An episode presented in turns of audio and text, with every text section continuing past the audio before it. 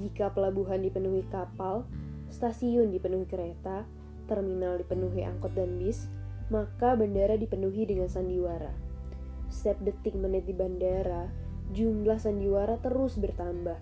Bahkan ketika podcast ini didengarkan, di bandara sana sandiwara tetap bertambah. Perhitungannya bukan hanya bertambah atau berpangkat, melainkan dikali tak hingga. Dalam matematika, sandiwara di bandara dilambangkan dengan angka 8 dan tidur. Atau jika diartikan, maka akan menjadi bilangan yang lebih besar daripada tiap-tiap kemungkinan yang dapat dibayangkan.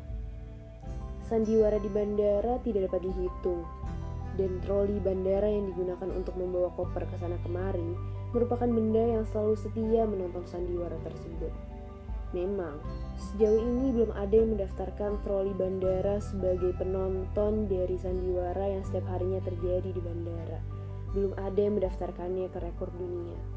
Tapi ayo kita pikirkan apa yang biasa mereka tonton sehari-hari. Saat pagi di Terminal 2, ada keluarga yang terdiri dari ayah, anak berusia 5 tahun, dan seorang ibu yang membawa dua koper besar. Anak kecil yang mengenakan kaos merah muda tersebut bertanya sampai kapan ibunya akan pergi. Kemudian ibunya menjawab sambil tersenyum tipis. Mama cuma pergi sebentar kok sayang, nurut sama papa ya, jangan bandel. Sang anak mengangguk seraya mengembuskan nafas kecil. Sebenarnya, ibu tersebut bekerja sebagai asisten rumah tangga di luar kota. Tidak mungkin dalam waktu dekat ia akan pulang ke kotanya. Troli bandara cukup puas dengan sandiwara yang ia tonton secara langsung.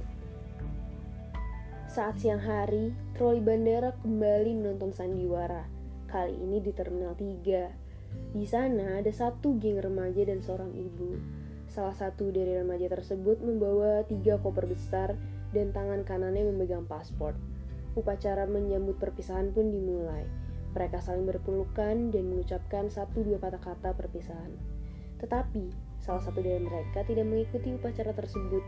Ia sibuk mendokumentasikan upacara perpisahan yang sedang berlangsung. Sebenarnya, niat mereka melakukan upacara tersebut hanya untuk keperluan konten di media sosial, bukan ingin mengucapkan selamat tinggal. Di balik itu, mereka saling membicarakan keburukan temannya di belakang teman yang lainnya. Lagi-lagi, troli bandara harus menonton sandiwara yang diperankan beberapa manusia. Kenapa beberapa manusia di bandara harus bersandiwara? Apa sesusah itu menampilkan kejujuran dan ketulusan?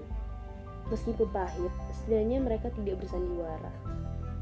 Jika kamu menjadi troli bandara, apakah sanggup setiap harinya harus menonton semua sandiwara yang ada?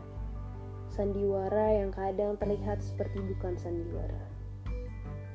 Ini Risak, dan sampai jumpa di episode berikutnya.